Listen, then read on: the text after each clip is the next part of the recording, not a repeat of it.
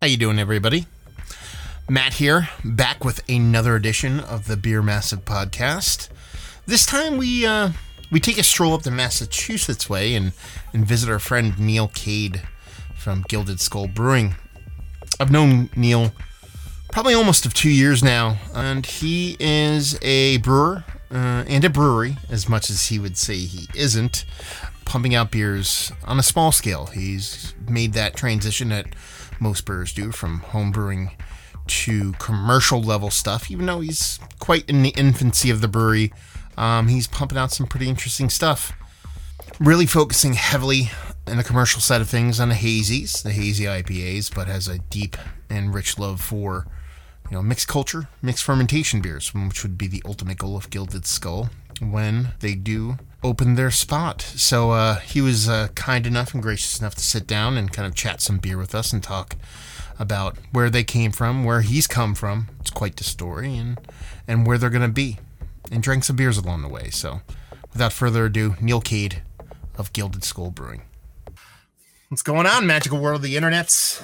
It's been a while since we've done one of these. The old Massive Beers or Beer Massif podcast is back. It's been about a year and a half since we've recorded one. Pandemic kind of put a kibosh on that. You know that pretty much everything we did was in person, face to face, which is kind of what we always want to do. But you know, pandemics, getting better is no end near soon. So I kind of wanted to bring it back, and there's a bunch of stories that I wanted to help tell and talk to a couple different people in the brewing industry. And I figured one of the ones that I've been chomping at the bit to speak with, because we've been talking back and forth for almost a year and a half, 2 years, over 2 years now, something like that. When's the first time we actually we talked to each other originally? No, for those that don't know, this is Neil Cade from Gilded Skull Brewing. Yeah, I don't know. I think it's been a little under 2 years. A little under? Okay. Yeah, I kind of remember that period pretty vividly because of what was going on in my life. Yeah. I think it's about a year and a half. Yeah. And basically the way the story goes is that, you know, we just started conversing, and he's like, hey man, you know, I do the beer tubing thing on YouTube along with the podcast, and he's like, I'd love to send some beer off your way. And I was like, how dare you threaten me with a good time? And then I kind of went from there, and it's been periodical kind of drops of random beers from here or there, but a quick kind of ascent from you. I wouldn't say quick for me, from perceptually from my end of things. For you, it's been probably a bit over a decade kind of working towards this, from when you started to homebrew, correct, until it became more of a reality. So I mean, the past year and a half has probably been a crazy whirlwind for you, pandemic aside. Yeah. So I basically started homebrewing, I think, in 2012 or 13. Somewhere in there. Okay. But I didn't really think that anything was going to come of it, especially in the beginning. I started getting serious about it, I think, in 2014 when I met my wife. But I still didn't really think anything was going to come of it. I mean, I was like probably every homebrewer out there. I had like those, you know, ideas in the back of my head that like, oh, I could do this. I would love to open a brewery, but you don't really think that anything like that is probably really ever going to happen. So I just homebrewed for fun. But I caught the bug and then definitely made up my mind, like, this is something I want to do, but it's opening a brewery is hard. It is not an easy thing to do. And I still like barely qualify as a brewery. It's still very hard and still trying.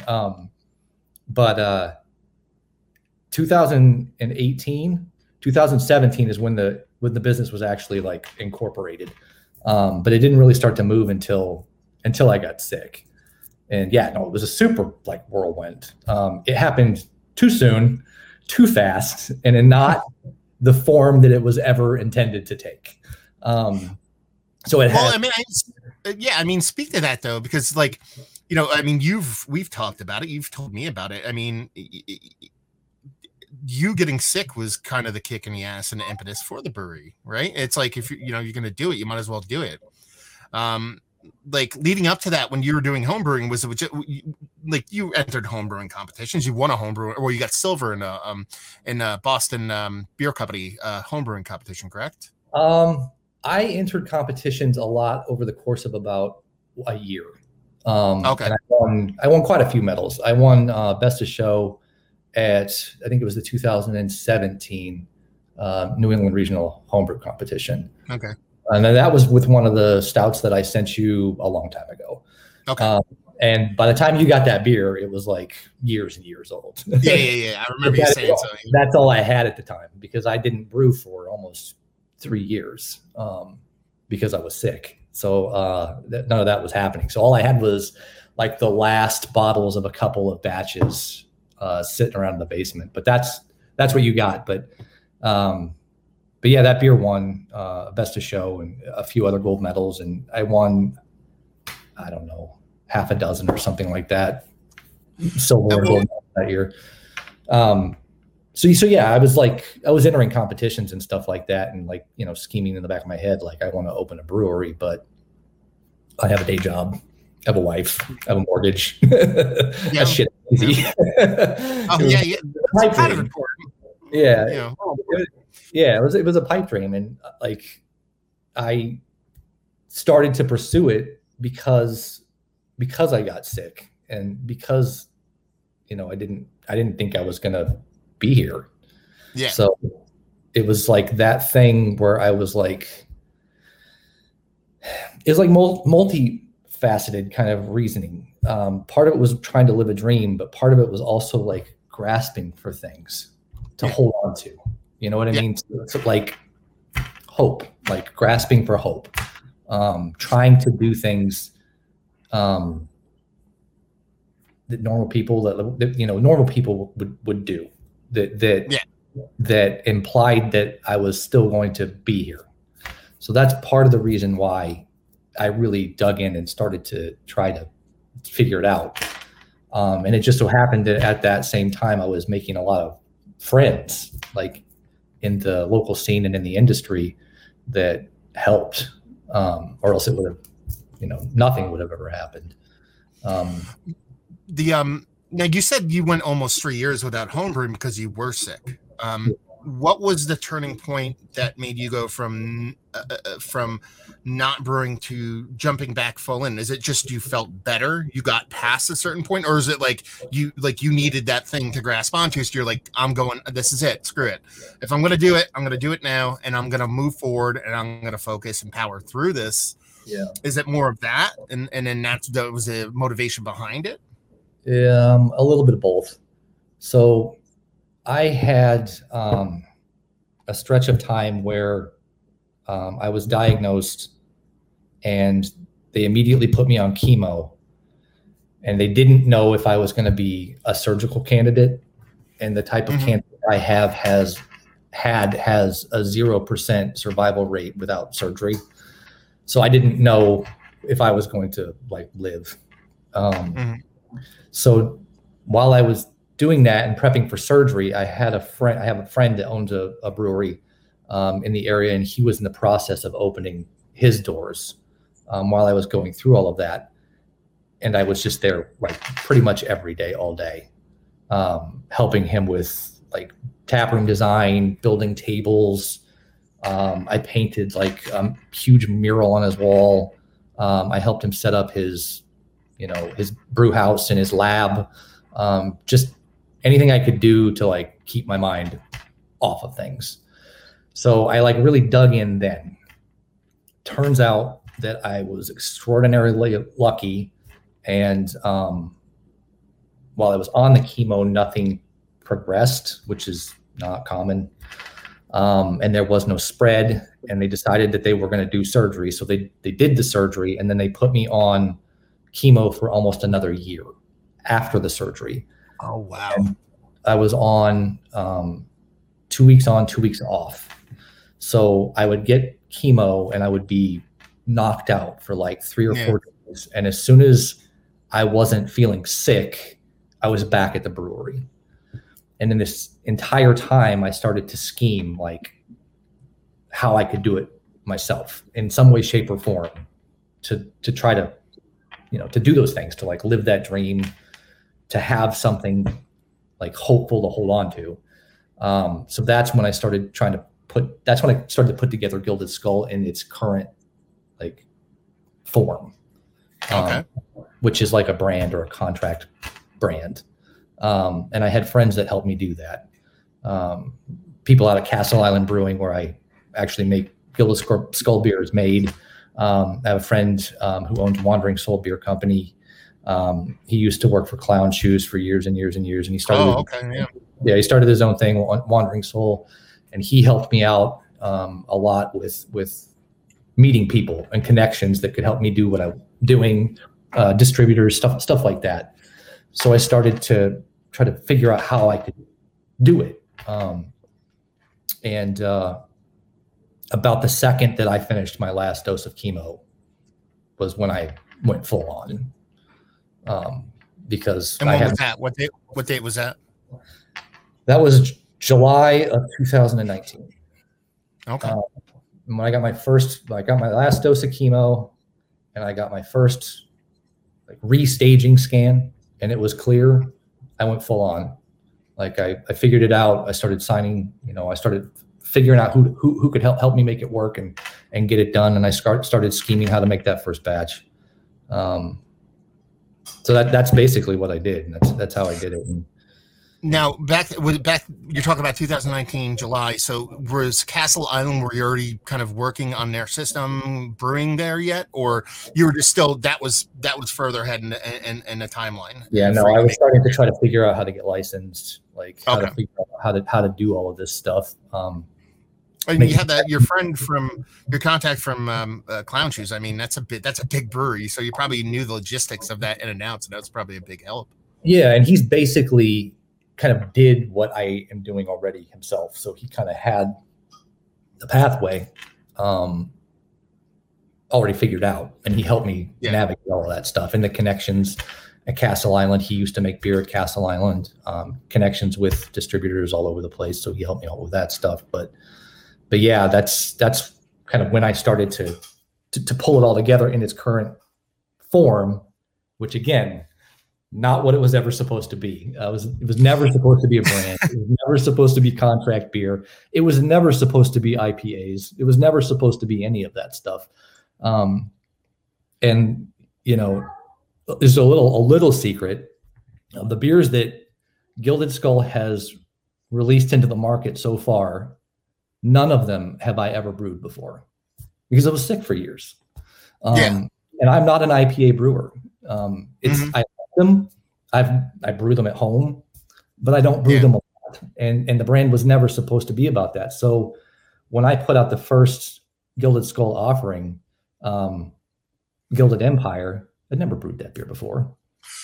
Well, and that's actually one of the things that I wanted to talk to you about is because, my interaction with you and my experience with you has been what I assume is your kind of love, which is, wood-based beer, barrel-aged beer, mixed culture kind of stuff. And, but you predominantly now you produce pretty much, IPA, hazy stuff like that.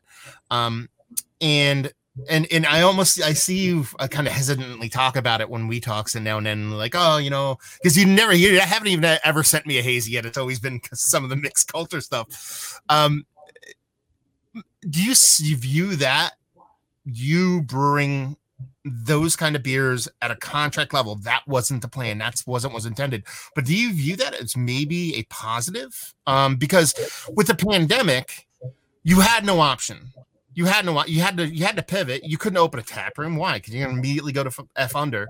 You couldn't, you know what I mean? You couldn't do green glass bottle, like year aged. That you can't slow draw that stuff in a pandemic when no one's buying those kind of things. So you're in the process of opening a brewery. You kind of have to brew at somebody's facility and you have to produce hazies. Otherwise, you might as well just not do it because you're not going to survive. Do you think that's maybe a positive? It gives you a little bit of a kind of jumpstart and kind of focuses your brewery, even though it might not be the style you want to do. It at least gives you a direction you have to go, and you can just put your head down and grind it out. Yeah, so it's kind of a double-edged sword. Like I said, I'm making beers that I hadn't, well, not now, but then making beers I had not ever brewed before. styles that I do make, but I'm not making a lot of. So there was a little bit of, concern about that, but you know what? I didn't care. I just wanted to make beer. The only thing I care about is brewing. Like, it's my passion. I love it. So it was all good. I did not expect people to like them. I just expected I would throw out one batch of beer and that would be it. And I would have quote unquote, lived my dream and brewed beer for people. I didn't expect people to like them. I didn't expect to get the response that I got from them, because one, I wasn't that confident in them because I hadn't brewed them before. Two,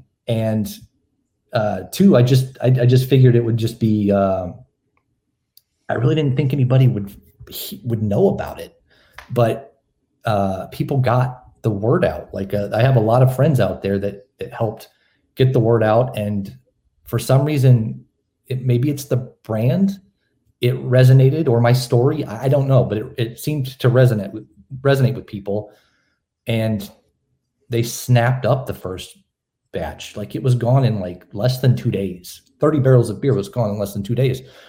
And there are breweries that do that, but they don't often do it with a distribution model. Beer was going out into the market and it was gone. And each batch has done pretty similar things, which has surprised me. And, it's been great, because if I wasn't making hazy IPAs, that wouldn't happen. Unfortunately, we live in a culture right now where people don't give a crap about beer unless it's a hazy IPA or, a fruit slurry kettle sour, or some huge adjunct stout. That's what people care about. So it really helped get the brand out there in a way that would have never happened if the brewery had opened the way it was always intended to open, most likely. So that has been a big positive. People know about me because I'm making hazy IPAs. That said, it's also a double-edged sword because it's not really what I want to do, the all-encompassing thing that I want to do, but people that's what they now think of when they think of Gilded Skull, because it's really all I've had a chance to make. But it's just kind of par for the contracting brand kind of course. You're not going to make 30 barrels of anything that is not a hazy IPA and put it out into the market and sell it. It's just not going to happen. Well, and then you said, it was your first batch went a couple of days. How many batches are you into? How many versions or iterations of beer are you in? Batch number what? How many? Yeah. So this is the other thing too. There are only three really large commercial batches that have been out there, and one small lager run. That's it. Everything else has been a couple of collabs. And I've been doing more of those because in all honesty, I don't want to make 30 barrels of hazy IPA. It's not what I want to do. So I'm trying to step back from that. But it's not easy. But yeah, I mean, there's not that much beer out of there. And we've been really lucky to somehow make noise, making very little beer and making beer that I don't really brew. Well, let's go back to a comment that you made towards the beginning of this, which was that you you believe, and these are your words, that you're barely a brewery, and that's what you think in your mind. You said that at the beginning of the podcast. You're oh, I'm barely even a brewery right now, you know what I mean? What makes you think that? And why are you've only produced whatever, a couple collabs and three beers, but where's your line that makes you think you will quantify or qualify as a brewery? So several reasons, really. One of which is I'm really just operating as a brand. Gilded Skull right now is a brand. It's not really a brewery. The other thing is that all of these beers, and this is one of the things where, like I said, we could get off on tangents that I'm really passionate about, like untapped culture and anything that you can put the word boy after. Really passionate about that stuff, but except for just so everybody knows, he's not talking about a Flavor Flav and Yeah Boy. He's boy. Everything else sucks. Yeah, so I'm talking about a lot. Yeah, a lot Hayes of hate, boys. Yeah, a lot of hate that can follow certain styles of beer. But the thing that the people don't really understand is that I'm 4 batches in, and the other thing that doesn't make me a brewery is that I have never once been able to brew one of the beers that you've been drinking. So imagine trying to bake a cake, and but you don't have a kitchen. So what you have to do is give someone who has a kitchen the recipe for your cake and say, this is how I want you to make it. This is the recipe. These are the ingredients. Now, please do it like this. Yeah. But the kitchen doesn't have the whisk that you need or that you use, or, you know, they don't have the experience to do XYZ like you do it. So the beer is kind of a reflection of what, most of the time it's a reflection of what was intended, but it's almost never exactly what was intended because I didn't make it. So a lot of the people who approach these beers and they're like, it's X, it's Y, it's Z, I don't like it, blah, blah, blah. Well, that beer is that good, and I didn't even brew the damn thing. Well, wait until I have a brewery and I make the beer. You know, it's one of those things. So that's the other thing that I think that I'm not really a brewery because I don't have a brewery and I can't make the beer myself.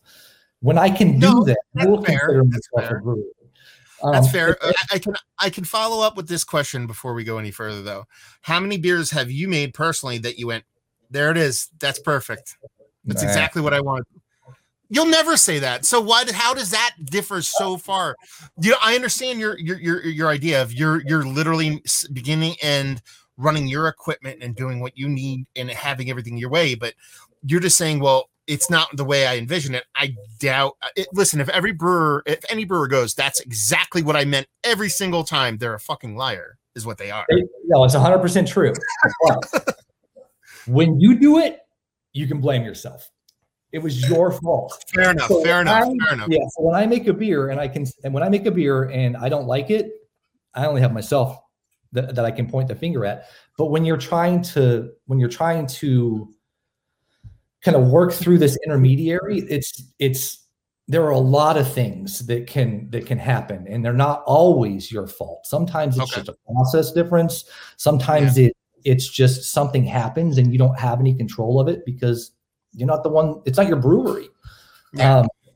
When your beer gets brewed, how involved are you in the actual process of it being made? Like in the brewery itself, like where are you at the stages of, you know, from, you know, mashing in to canning, like where are your fingers touching the beer? Yeah. So in that sort of relationship, what you are mostly there for is just kind of to be there during the brew day, but you don't really do any of the brewing. So what I mostly do is just drink beer. That's most of a brew day. It's called R&D. Yeah, you're there. But what is really happening is it's a recipe handoff, and then you figure out how you're going to brew it together, and you're going to figure out how to take what you do in your recipe and translate it to somebody else's brewery and somebody else's system and processes. That's the trick about contract brewing. Well, in addition to being able to do it in such a way that you don't lose money, let alone make any money. So there are a lot of compromises that typically have to happen when you do brew that way. Whereas if you had your own brewery, there might be some compromises, but usually not as many. So so it's hard to sometimes make the level and quality of beer that you would go to a brewery and buy, you know, cans out of the tap room.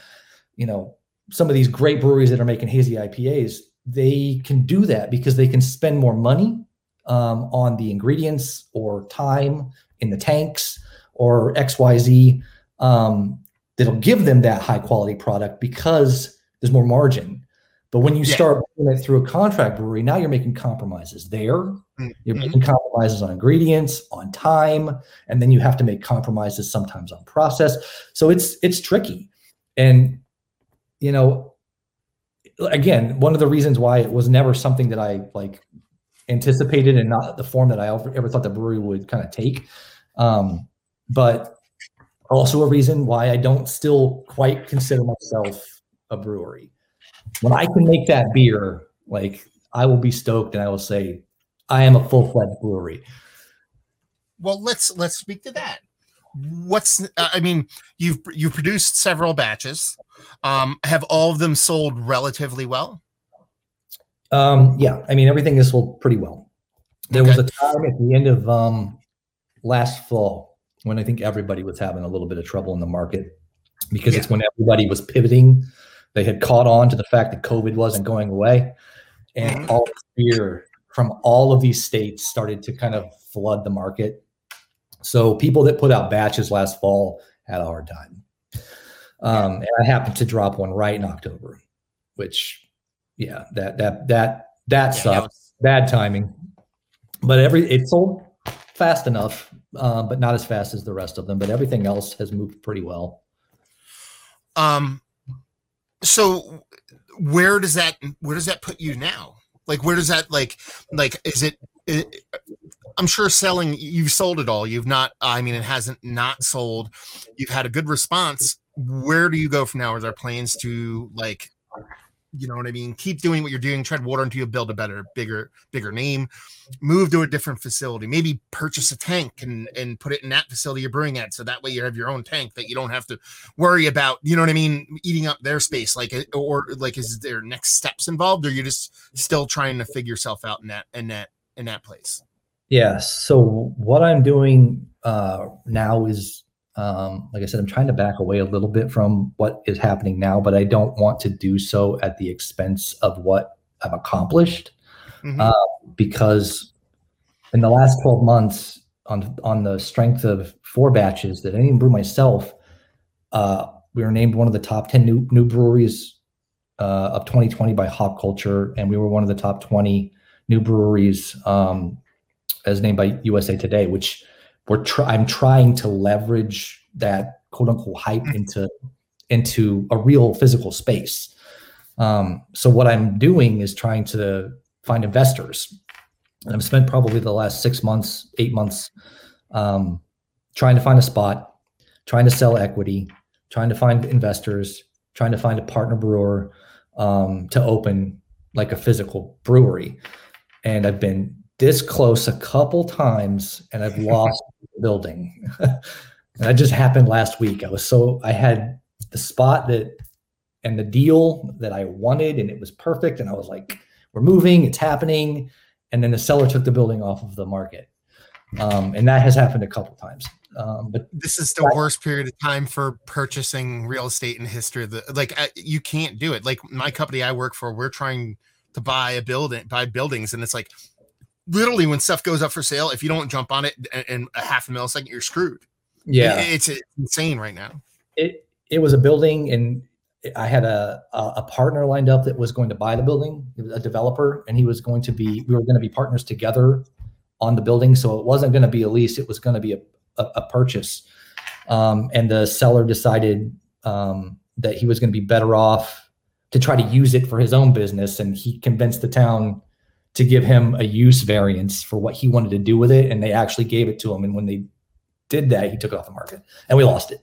But I was this close to, like, I mean, we had architects coming in and we were starting to, like, master plans, and it was, yeah. And then well, let's do this. Let's kind of reverse track a little bit, go back to a little bit of what you probably want to talk about, which is what I want to talk about too. So you've built this kind of this bit of street cred, this bit of pub via Gilded Skull producing hazies, and you're on the cusp of moving forward with physical building and a layout that you want. What is going to be Gilded Skull when that happens, as opposed to maybe what people, Pop Culture, USA Today, perceives it or pushes it as? So the last beer I put out was a pre-pro lager, and it was a small batch. And that is leaning more into what I want to do. What I am most passionate about is mixed culture fermentation, extended aging in oak. So if I have my way and I can do what I really want to do, There's obviously going to be IPA, because you can't have a brewery right now and not make IPA. It's too hard, especially at the scale that I'm trying to open my brewery at. It just wouldn't support it. So, and the brand has actually become known for IPA. So there will definitely be IPA, but I would say probably somewhere between 25 to 35% of the business is going to be farmhouse beer, American wild ale, if you want to call it that, but mostly probably Belgian inspired farmhouse beer, extended aging in oak, open fermentation. I like to ferment in stone, so I would like to do Soleras in granite fermenters, things like that. That's what I'm most passionate about. Low ABV, Saison, hoppy stuff, bitter stuff, because that's the way Saison used to be. It was not 5.5%, 6%. It was 3%, and it was 40. Speaking my language right there, brother. Yeah, that's the stuff. That's the stuff I'm most passionate about. It's the stuff I like to make the most. It is probably the hardest thing that you would probably sell. There's not a big market out there for a 3% mixed culture Saison that's 40 IBUs.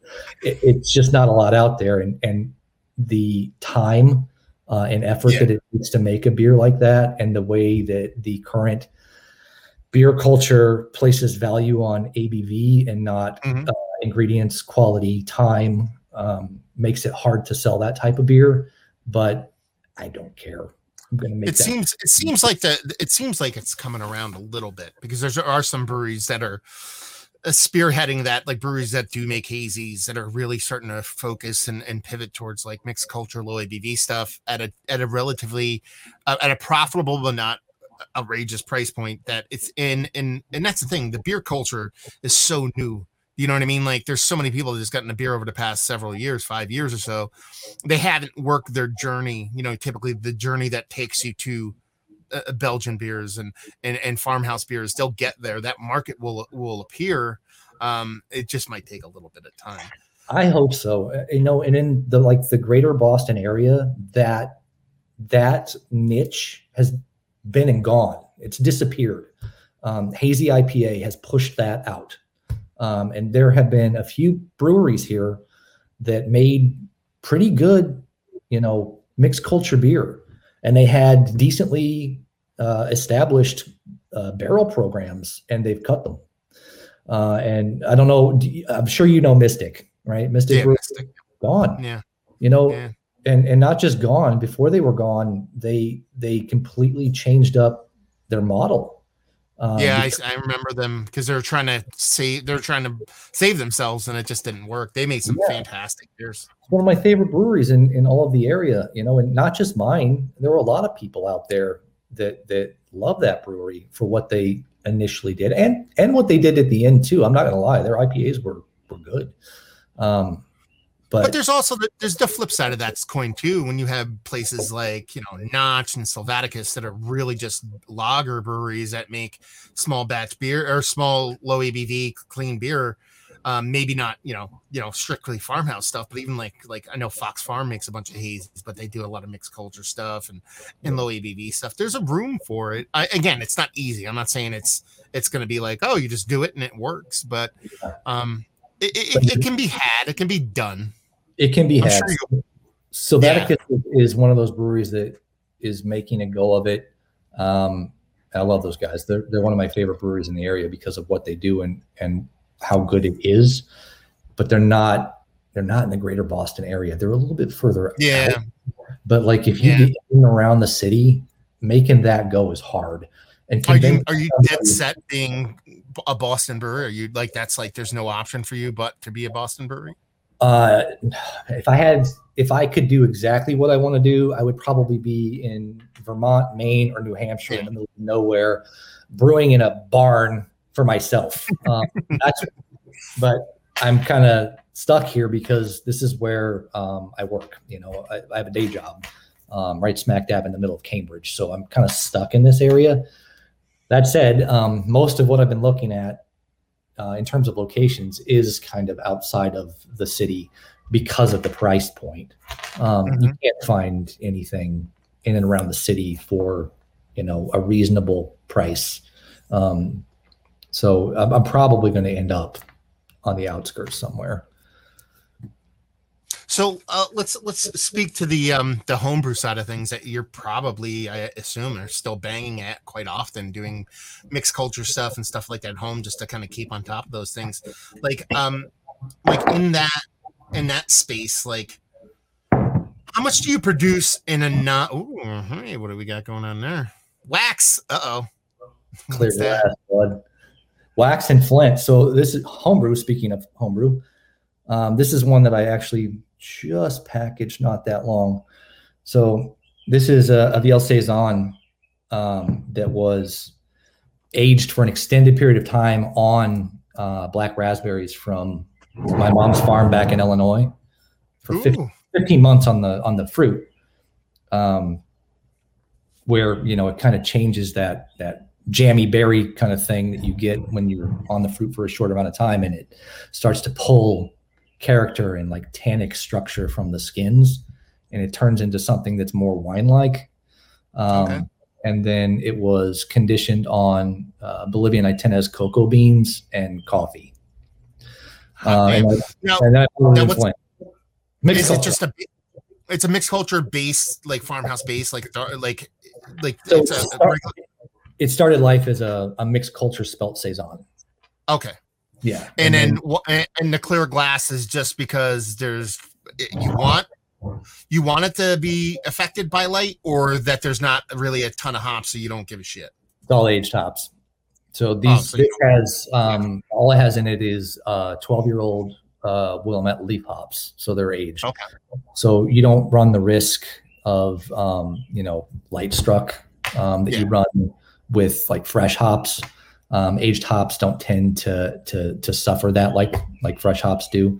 So you can get away with clear glass like that when you're only using aged hops, and there's not a lot in here. And how often are you doing those type of projects on the side, as opposed to, like, how often are you doing a canned hazy out of Castle versus your home other side, your mixed culture stuff? Like, I know that, just for the sake of conversation, those are two separate entities. It's not like you're producing that and you're selling it. The Gilded Skull is the canned hazies that are going out the door or out to market, whereas this is more just a side project for fun for you and for just experimenting and doing those kind of things. So I would say I'm pretty like space limited. I had a baby, and me too. Yeah, I know. Congrats, by the way. I kept seeing pictures of the little one on Facebook. Yeah. So cute. Yeah. Congrats. He's cool, dude. Yeah. It's nuts, right? Being crazy. But I would say I'm space limited, so I only have like so much fermenter space, but my entire hallway is lined up with half barrel keg fermenters, which is what I do my mixed culture stuff in. It's just and I'd say I'm brewing probably one a month, but they don't turn that fast. So yeah, I do brew like quicker turn farmhouse mixed culture beers. Like a lot of the stuff that I've sent you in the past, like the sunflower seed saison, the dandelion rhubarb saison, those are designed, they're mixed culture beers that are designed to turn faster than something that you would age for an extended time period in oak, but they still are like, at the quickest 4 months, usually more like 5 or 6. So I brew them and then they sit. So I don't. Are you tailoring? Sorry, go ahead. So I'd say for every commercial batch, I'm probably brewing 2 or 3 mixed culture beers. Okay. Now, when you do like those quicker turn kind of saisons and things like that, are you generally doing like a very similar base across the board and then doing like you're tailoring it to each individual beer? No, it's all different. So, and without giving away like too many of my secrets and how I actually brew these beers, the grists are all different. There are a lot of people out there that are hopheads. And for somebody that is brewing commercial hazy IPAs, I'm not a hophead. I like grain. I like malt. I like cereal grains. So I really, really nerd out to with all of these small mom and pop micro maltsters that are out there in the country right now. And there are some fantastic maltsters out there that are making great stuff. So I'm always using new stuff. I have my favorites, but I tend to go all over the place. So if somebody is making like, you know, a wind malt over here or a wind malt over there, or, you know, somebody's got triticale over here, I'm trying everybody's versions to figure out which ones I like the most. But I use a lot of like adjuncts, a lot of raw grains. I do a lot of cereal mashing, stuff like that. So that's the stuff I really get like nerded out about. I like malt and cereal grains. So while I have like strategies for my bases, they're generally not the same, but they're all adjunct heavy. Okay. Speaking, and I was curious about this, and I wanted to bring it up before I forget to ask it. What have you brought from your mixed culture side to that hazy side, or vice versa? What have you learned from the hazy side that you've brought over to the other side of things? Like, what has been like, oh, okay, that makes sense, and I never would have known that, and I haven't done this, and or let's try this on the hazy side of things because I think it works well over here, and it probably apply over there. Yeah. So there are two things that I definitely bring, like when I can, to like the commercial side. One of which is I do things like in the brew house that a lot of people don't do, but I bring them from my science background, and I use different lab techniques that other people don't necessarily do. So I bring that to the hazy stuff, but I also definitely bring some strategy from low ABV mixed culture stuff to hazies, because the thing about mixed culture stuff, and especially low ABV mixed culture stuff, that's really hard to do. And the thing that a lot of people miss is retaining body and mouthfeel, because those beers don't have much to them, and they are typically really attenuated. So they're very dry. And all of my beers are finishing below 1 Plato. So they're dry, and most of them are pretty significantly below 1 Plato. But they're all soft and they all have mouthfeel. And the way that you do that is through a lot of protein. And you get that from adjuncts. So, and especially raw adjuncts. So I use a lot of that stuff. So when I'm looking at all these different like maltsters across the country, I want to see like, how undermodified is that? What's the protein content of that? You know, and you know, you can go to Wireman or you can go to RAR and you can buy all of this stuff, and it's decent, but there is a humongous performance difference between the stuff that you're going to get there versus like stuff you're going to get from, say, Mecca Grape or Sugar Creek. Those maltsters are making their malt differently, and a lot of it is a lot less modified. A lot of it has a lot higher protein content. And I typically use that stuff in my small mixed culture stuff, but I also will bring some of that stuff to the hazy IPAs that I make. Now, it's not a good idea because it's very expensive. And when you do that, you make no money. But, you know, I don't make money on my beer anyway. I honestly lose money on my beer because I do that. And I do it because I enjoy doing that. And I kind of nerd out on it. But I also do that because I would rather the beer. You kick yourself in the ass if you compromise on that end of things. You can make compromise in process, whatever, because you can do a trick here or somersault there to try to make up that difference. But if you're talking about bunk ingredients, it's like you'd almost be like, I'm lying to myself, and it's the worst thing. I can't do it. So I can't do it. So I mentioned that I just recently brewed a lager. So aside from mixed culture stuff, the other thing I'm really passionate about is lager. And you probably saw this because I think you follow me on Instagram. You probably saw this on the social. So this is called Savage Weapons. And there were people out there that loved this, and there were people out there that also shit all over this beer because it's an American lager. And, you know, there are a lot of people out there that are not going to give American lager the time of day. Yeah. But this beer is full of 6-row from Carolina Malt House. Really good stuff. Very expensive. But that's the way these beers were made back, you know, in the day. There wasn't, you know, a lot of it was 6-row, and it brings a lot of protein. And the other thing that's in this beer that broke the bank was actual blue corn.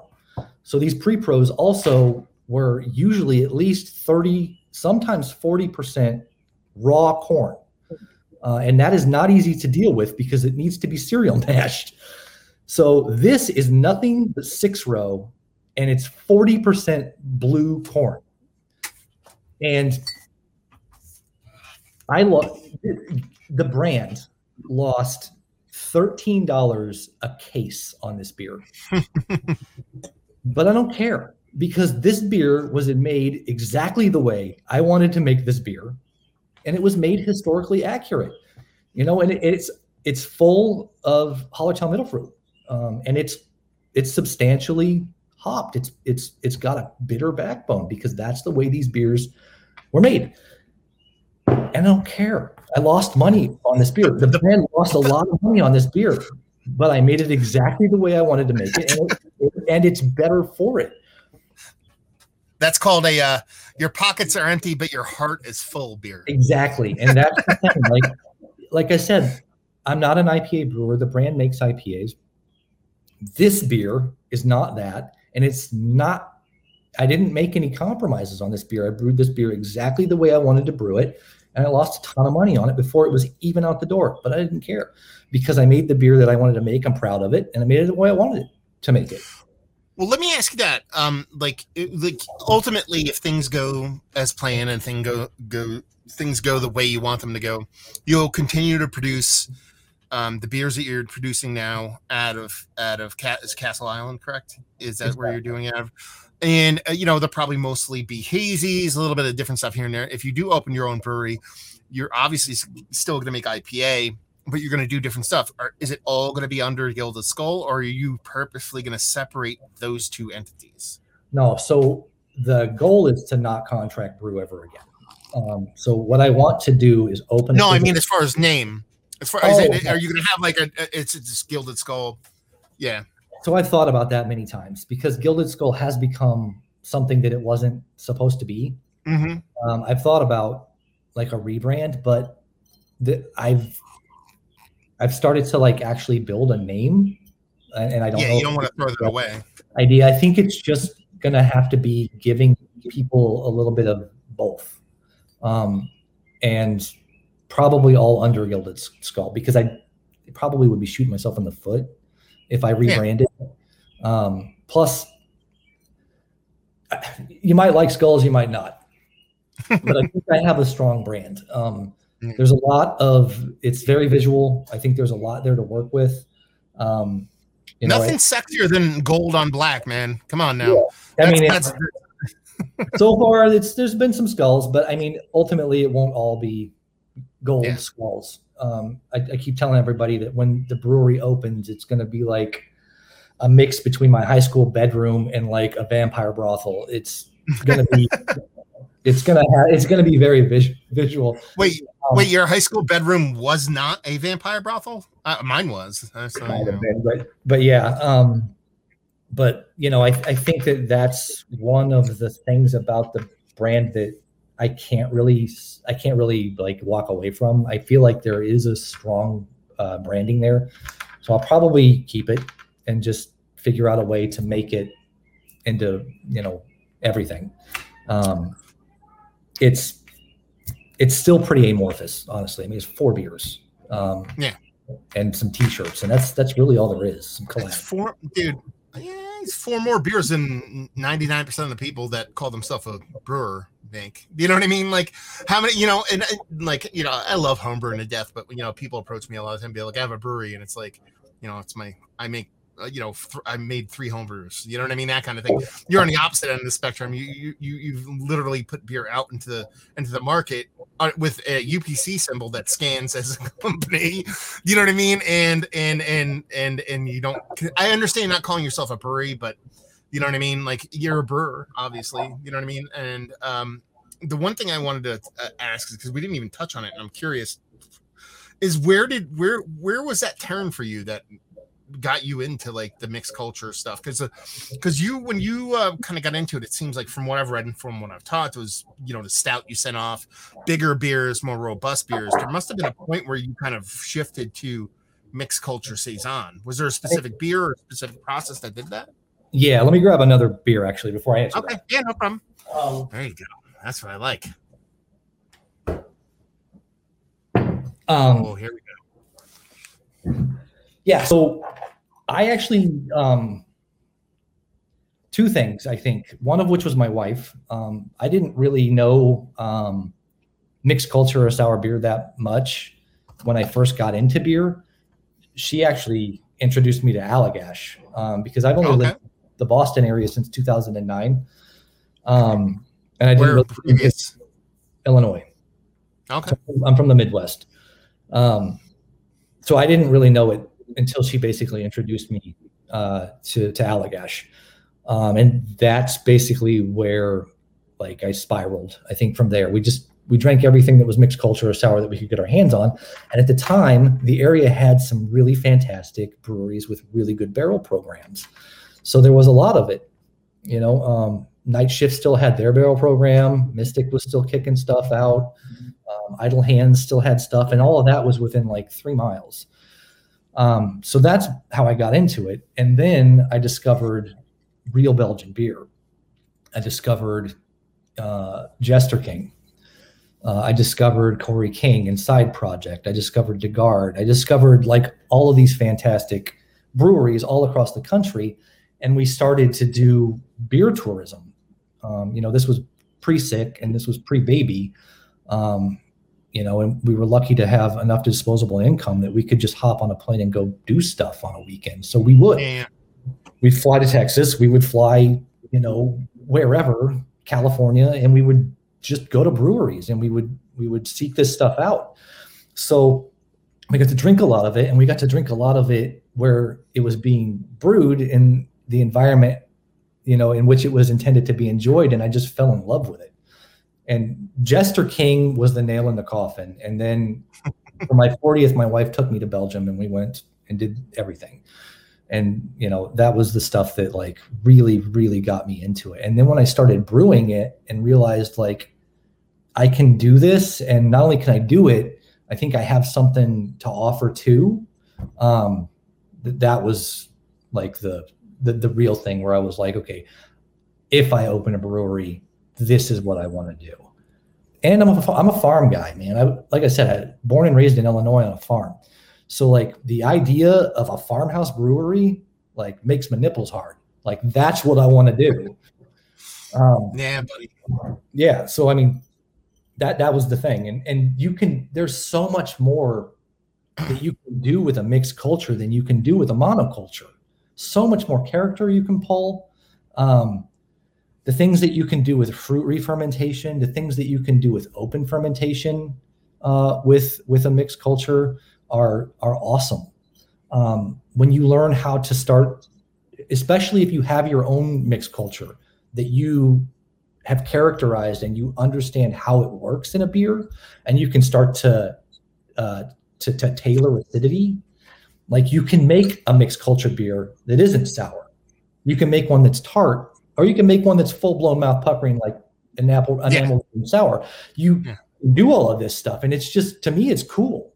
You know, and that has to be like tickle that biochemist itch that you have. Do you know what I mean? Like, yeah. So I have a microbiology background too. So like, I like playing with bugs. So there was that aspect of it as well. But that's the stuff that really got me kind of, I think, into mixed culture. It's just, and there's a romanticism, I think, around like mixed culture beer. There's something about working with oak that I think is very romantic. And there's something about farmhouse breweries that is romantic. Is that Is that why? And I don't know how to phrase this without making it sound bad, because I don't want to use the word disdain. But is that why you hold a bit of contempt for the hazy IPA, because it's so calculated, and it lacks that kind of that little bit of magic? You know what I mean? Because that's the thing. When you talk about mixed culture beer, when you talk about beer in general, you're talking, in my soul and what I like about beer, it's a mixture of art and science. And then the closer you get to a hazy, it's more science. The closer you get to mixed culture, it's still science, but there's a lot of flourish. There's a lot of flair, a lot of art to it. But there's also a lack of control. You know what I mean?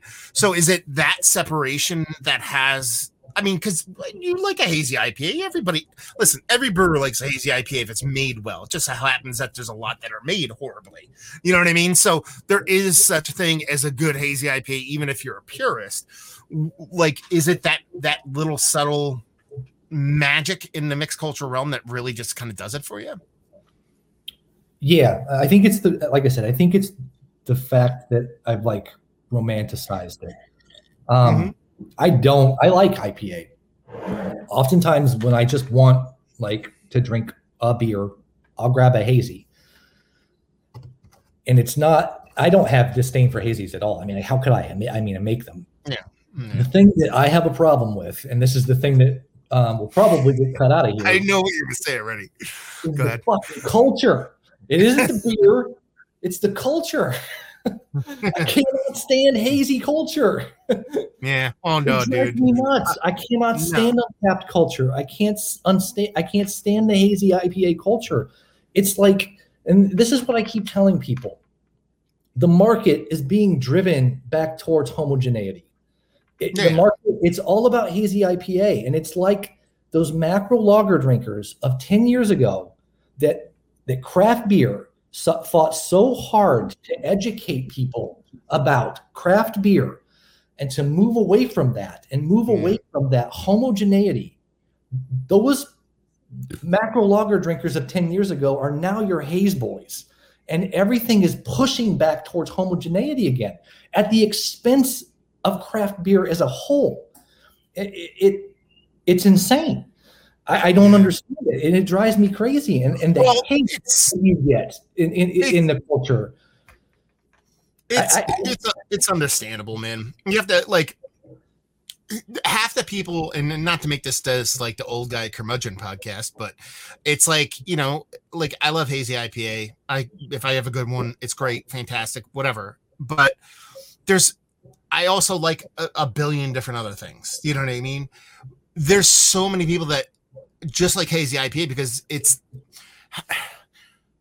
hazy IPA, the exploding can thing you talked about earlier, you know, super huge adjunct stouts is how far removed can we make this from beer so people like it? You know what I mean? It's like, it's more to do with a daiquiri or whatever than it does to do with beer. Sure, there's bisecting similarities and stuff like that. And that's the thing.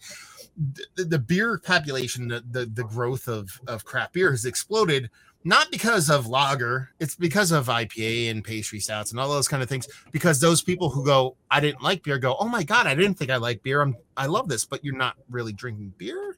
So, but you also, it's the double-edged sword that you brought up earlier about the brewery and what you do and how it works for you and whatnot, is that a lot of those people might end up in the lager corner. A lot of those people might end up in the Saison corner, because of my journey through beer was, you know, it started through the Belgian door, but there's a progression that eventually works back to a simpler, more base beer. And I think there's a lot of people that get in the foot in the door through the hazy realm. They might never leave it, and that's all they like, but they might get in there. And I'm willing to suffer that blow to have that exist, because you wouldn't be able to do what you do if people didn't like hazies. It's true. You know what I mean? So it gives you that ability to do what you do, even though it's not optimal. It's a means to an end. And you see breweries do that. I mean, listen, you know, Hill Farmstead, man, they make some of the best hazies in the world, But they also make some of the most beautiful beers in the world. You know what I mean? Same thing. You could throw that down on a bunch of different breweries nowadays, whether it be, you know, Trillium or Fox Farm or whatever. They keep the lights on with a lot of different hazy. I mean, Hill Farm says it's different. He could do whatever the fuck he wants and shut down for a month. He doesn't care. But, you know, a lot of those breweries, like, they keep the lights on and they do what they need to do in order to do the fun things they need to do. It's like a chef at a restaurant who makes the full menu, and then the last third of the menu is what he wants to do.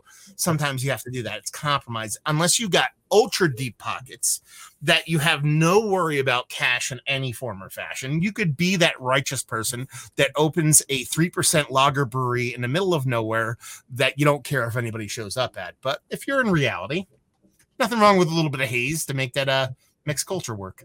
Yeah, no, I mean, it's impossible. You can't not do hazy IPAs. You have to do them. Like I said, the only thing that I really I love them. The thing I dislike about them is the hate that sometimes comes along with the culture. Yeah. And they're hurting in a lot of ways. The people that drink them are hurting craft beer as a whole because they don't drink anything else. There are a lot of people out there that only think IPA is the beer is IPA now. And that's just not the case. There's so much more out there. And there are fantastic breweries out there that are making stuff that are not IPA, and they can't make a go of it because that's all people are drinking. And I hate it. It hurts my heart. There's so much great beer out there, and there are legitimate artisans out there making lagers and making the brown ale that nobody wants to make and doing it at a high level, but they can't keep the doors open. That's the thing that hurts me, and I wish that wasn't the case. That's the thing I don't like about IPA. Let's give them a little bit of props. What are you currently drinking right now? That is like you're drinking it, and this is like these are the breweries, these are the beers that really turn me on. You know what I mean? Like from small to large, it could be whoever it is. What do you drink? I mean, I understand it's hard because you're a home brewer and you drink your own beer. But who's really turned you on right now as far as like what they're doing and what they're producing? So I think some of my favorite stuff right now, if you want to go local, I'm a big Schilling fan. Yeah. Schilling makes fantastic beer. We get some of their stuff down here in Jersey off a shelf, believe it or not. Yeah. Oh yeah, for sure. I mean, it's accessible and it's reasonably priced. Yeah. They make fantastic beer. What do I have in the freezer or in the fridge right now? I just got some Holy Mountain. Okay. Yeah. Like I said, I'm always gonna reach for a Jester King. Anything they do, I think on the mixed culture side is fantastic, and they've started to make stuff that isn't mixed culture because they've kind of had to. Every time I open a big 750 at Jester King, I just laugh because I'm just like, because it's not all that often, but when I have it, I'm like, now I remember why I love them so much. But oddly enough, I do the whole mystery beer thing, and someone sent me a Jester King collab that was a 6% hazy that was fucking delicious, and I was blown away. People don't remember that they were making clean beer when they opened, and it was really good. And there were a lot of people that were pissed off when they started making, you know, their stuff mixed culture when they had versions of it that were clean that they were in love with. So they were making like really great clean beer to begin with. So it's no surprise that they're doing it again. Suarez, I love Suarez. How could you not? Dan's man, that beer is so good. I always tell people that the craziest beer I ever had in my life was a Suarez beer, and it's their English mild. And the reason why his English mild is the craziest beer I ever had is because by far and away the biggest coffee beer I've ever had in my life that has no coffee in it whatsoever. Like I'm drinking. I'm like, how does this not have not? Like I love he's adopted the Alchemist model. It's like $16 for a 4-pack, whatever it is. Doesn't matter what it is. $16, have at it. You know what I mean? Oh, love that place. Great tap room too. And in that similar vein, Fox Farms. I like breweries that can do it like all at a high level. That's in Fox Farms, Suarez. You're talking about people who can do it all like at a high level. Floodland, come on. I still have not had Floodland yet in my life. I've had a couple people No, I know there's a couple. It's hard to get a hold of, but it's not though, because I know somebody that lives out there, like and all they have to do is ask, but I don't like asking. You know what I mean? Like, and I'm weird about that stuff, but I'll get some soon enough. Yeah. Anything that Corey King touches, I love. I'm a big fan of Belgian beer, and I'm very, very sad that we're not getting as much of it anymore because of the loss of a certain importer. And I'm not sure. They didn't. Oh, you're talking about Shelton Brothers? Yeah. No, they didn't go away. They're back. Did they come back? Well, it was always in the book. So, like when I last podcast I actually did was me and Joel and Dan Shelton. At their festival in Buffalo. It wasn't this past winter, it was the winter before. Not this past winter, not the winter before, the one before that, sorry. And he told me before, that was how I knew it then, it was over. That's because it only went down like last year. He's like, yeah, it's not good. I was like, okay. And a buddy of mine who works for them, they're like, it's going to be fine. Like they're like the Shelton Brothers aren't going to be in control of the company anymore, but their portfolio is still going to exist. Yeah. I hope that happens. They put an announcement out about a couple weeks ago saying our rumors of demise is like blown out of proportion. We're back, blah, blah, blah. They actually made up. So, and I understand because they had a huge, crazy, awesome, European. I mean, everybody from they were Fantôme, DeAndre Fontaine. Like they let's put it this way: even if they didn't go away, those beers are going to find a way to market. Yeah, but, I mean, the first thing I thought was cry, like I shed a tear, and then the second thing I thought was somebody is going to buy this. The portfolio is too good; it's too valuable.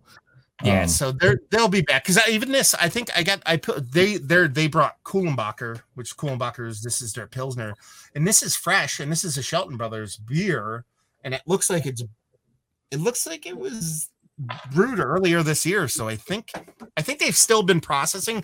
I think it was probably red tape and bankruptcy. I think they got bought.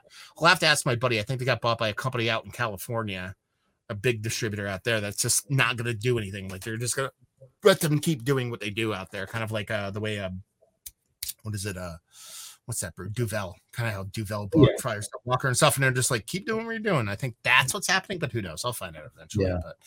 Yeah. But I mean, Belgian beers. You're talking. That's how I got into beer. That's my favorite shit of all time. So, there are so many like amazing breweries in Belgium that I just wish we could get more of. And I wish more people knew about. So anything that's coming out of Belgium, pretty much in love with, especially if it stays on their mixed culture. I love what Muckraker's doing. I think stuff is really, really good. Tom is. I'm 45 minutes away from Muckraker. Yeah, that's. I'm jealous. Yeah, that Tom is such a good dude. I found out about him through John Hall from All About Beer. Well, no, he's not all. He's a Beer Edge magazine now. He's John Hall. He's one of the biggest journalists in beer. But I did a podcast with him, and he broke out some of Tom's beers before he actually opened a brewery. And I was like, "What the fuck is this?" So before Tom actually opened a brewery, I did a podcast with him. I was like, "Let's do a podcast." He's like, and he's kind of like you, like, I don't even have a brewery yet. I'm not even open. I was like, I don't care. We're doing it. You know what I mean? So yeah, he's such a good dude. And he makes such fun beer. I'm telling you about somebody that's probably not had a great time during the pandemic was him, because he was the model that was least pandemic proof. He was making fruited, sour, mixed culture beers that you have to come and experience in a tap room and get and buy bottles of from me. Like he was like the don't open this during the pandemic, and he opened and like 8 months later it happened. So yeah, the fact that he's still open and it's not been easy is I'm very happy for him. Yeah, that's one of the reasons why, like I said, I hazy IPA I'm not gonna stop making. You have to make them, and it really needs to be like a big portion of the business. If you want to keep the lights on, and you need to be making them well, especially in this area, like Boston and Massachusetts is spoiled for hops. Yeah. There's also a place called Vermont too. Vermont, yeah, exactly. I mean, so it's like if you try to open a brewery making hazy IPA around here, it's hard, but you have to do it. So yeah, I mean, those guys on the lager. Have you ever heard of a little brewery in Texas called Rough House? I've heard the name before. I have not had anything from them. Doing really interesting stuff too. I think they have a portion of their barrel program in like a small cave on their property, which is pretty interesting. And I think they're doing a lot of stuff in oak, a lot of fooder stuff like that. Lager Beer Stat out in Colorado. Like if you like lager, Beer Stat and stuff like that.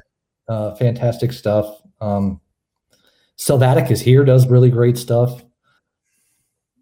Well, that's the thing, and I guess that's a good way to kind of like make it go full circle. And that, like, you know, there's so much hazy IPA, and so many breweries are pivoting to just produce that. You know, I mean, how many hazy IPAs I see on the shelves locally to me coming out of Omegang? You know, I mean, breweries you never thought would just lean into that style so much, but we have this. We had what? Did you see the recent Dogfish Head, the one that they're doing with like oat milk? Like everybody. Yeah, but it's while that conversation is being had about hazies, we can still have this conversation about all these great breweries opening up, making lager, making mixed culture, all those kind of things. That's what keeps you going, baby. That's what makes you love life and know that there's definitely a light at the end of the tunnel. So you don't have to. We're just not going to live in a hazy IPA and macro adjunct lager world. Yeah, right? I promise you that. I'm hoping that a lot of it comes back around. Like you said, 4 or 5 years ago, I would 100% agree with you. People would find their way to those beers from hazies. I'm just a little scared that people aren't doing it quite as much as they were then, because a lot of that beer is just kind of fallen away to the hazy. But yeah, it's something I'm definitely very, very passionate about. That I want to, and I do it all the time. I advocate to my friends. I advocate to people that I'll actually sell a hazy IPA to. Try this lager, or try this, or try that. If you like this, you might like this. Like this. Speaking of homebrew beer, this is a mixed culture beer that I made as a pilot batch for people that like hazy, and it's like 4%. It's a saison base, mixed culture. It's tart. And it was conditioned on 8 pounds per gallon of fresh cantaloupe and fresh peaches. And then it was blended with just a little bit of a hazy IPA with Sultana, Citra, and Galaxy. If people like hazy IPAs, they would probably really like this, as long as they can deal with a little bit of acidity. So like, I hand somebody a hazy IPA and be like, now try this. I think you'll like this. To try to, you know, to hopefully get them to open up a little bit and consider some other things, because there's so much more out there. And then from there, hopefully I can convince them that they need to drink a pre-pro. Well, that's and you know what, that is why the Gilded Skull home base needs to come to fruition, because it's really to make those in moves on people like that is very much a taproom thing, where they come in and they order the hazy and they'd be like, hey, what do you want next? You don't know? Try this. And then you can kind of caress them and work them in the direction you want them to be, they need to be. That's the more important. Yeah. So I mean, that's the hard part. It's always been about education, craft beer. I mean, everybody says that, but I think at this point, people are quite educated when it comes to craft beer. It's been a while in this most recent craft beer bubble, and people are pretty smart when it comes to stuff, but they tend to like hops. Yeah. And hops are fantastic, especially when they're aged and put in a saison. So before we wrap this up, man, I did want to ask you one thing. You know, you're talking about what, a month and a half, 2 months from now, or you're talking about 2 years after your last chemo. Like, how you feeling? Like, what are you like? Yeah. I mean, everything is, I mean, I have issues still, but they're not like issues that are going to kill me. And I still like get checked up on every 3 months, and probably will if I have anything to say about it for a very long time. And everything keeps coming back okay, which is great, because like I've told many people many times, it shouldn't be. Like when I was diagnosed, like I said, I had like this much of a chance of even getting surgery. And most of the time, and by most of the time, I mean like 90% of the time, it doesn't even matter if you get surgery. The life expectancy with this particular cancer is horrid. Yeah. So the fact that I'm here is pretty much a miracle. Yeah. I'm going to put it on that you love mixed culture beer, and that's really what kind of like, you know, they're like, tick that box, this guy needs to stick around because we need more of that. No, we don't need those hazies, we need mixed culture beers. Probably all the culture in my environment. to that end, if people want to find out about you or find out where you are, if let's say some magical investor is watching this or listening to this podcast, how do they track you down? If there's a magical investor out there, definitely track me down. You can, on Facebook, Gilded Skull Brewing, at the Grams at Gilded Skull Brewing. You can find me there. Those are probably the easiest ways. The thing I'm most like connected with is my Instagram. Pretty much addicted to it, unfortunately. Yeah, all those worst things you could be addicted to, like hazy IPA. Thank you very much for coming on, dude. I've been planning to do this for a while, and I was thinking about who I was going to have on in the first round of the podcast, and you were top of mind just because I could see not just I wanted to get a perspective of somebody trying to open a brewery during a pandemic, because that's essentially what happened to you, but also the story you have, the kind of beers you make, and the kind of beers that you produce commercially. You're kind of a crazy man. You're across the board. You're all over the place. And it just intrigues me to no end that that it seems like everything's working out in a very unpredictable, not as planned, but very fun way. That's very cool, dude. Yeah, it's been interesting. And hopefully one of these days, like I said, I can throw you a pint or a pull over the bar. Oh, dude, we're chugging beers in person for real. Like that's in the near future. That's an even question. I'm hoping by the end of this year I will have something.